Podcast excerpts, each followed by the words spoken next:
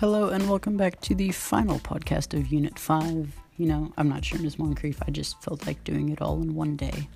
Hey, I'm being productive for once. Alright, Unit 5 was titled Agriculture, Food Production, and Rural Land Use.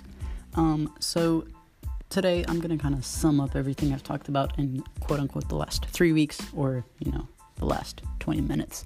Um, so this unit was, was titled Agriculture, Food Production, and Rural Land Use.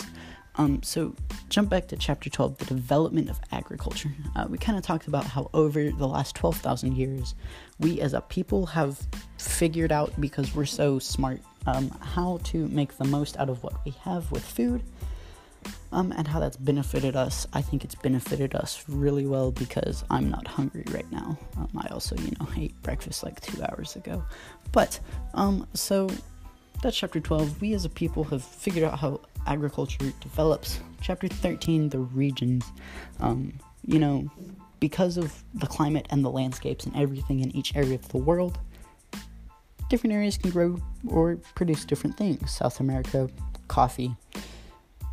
I love South Americans because they give me coffee.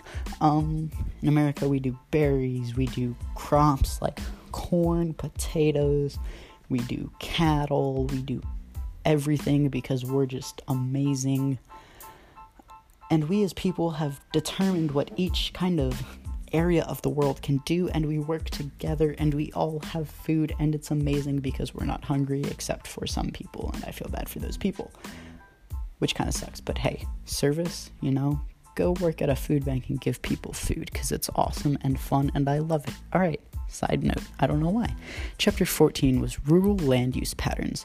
Um, I'm kind of talking about farmers, why they choose to work in their land. You know, we kind of talked about the inner ring, the outer ring. The inner ring, it's so expensive. You get less land, you'll work harder, you don't make as much money.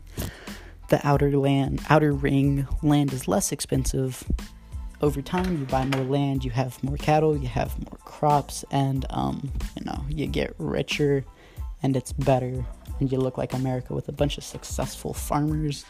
But hey, it works. Um, so kind of just talking about bring it all together as a whole unit. Why things are where they are. That's the question that we always get to answer. And I feel like as far as this works, um, why of the where? Well,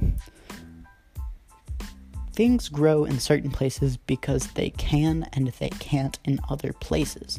Coffee can grow in South America, not Mount Everest, but coffee makes its way to Everest for the, you know, really, really weird people who like to go hike Everest. Hey, I'm one of those people. I want to do that. I don't know why.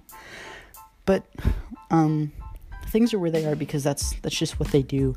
And our job as a world, which I feel that we have successfully done over the past 12,000 ish years, I don't know, um, is that we have figured out where things are.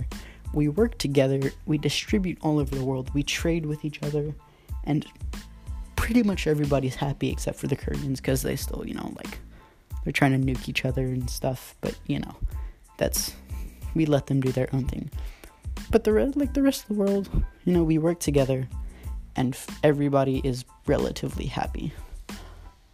Hope you enjoyed, and thanks for listening to my Unit 5 podcasts. Have a good day, week, however long.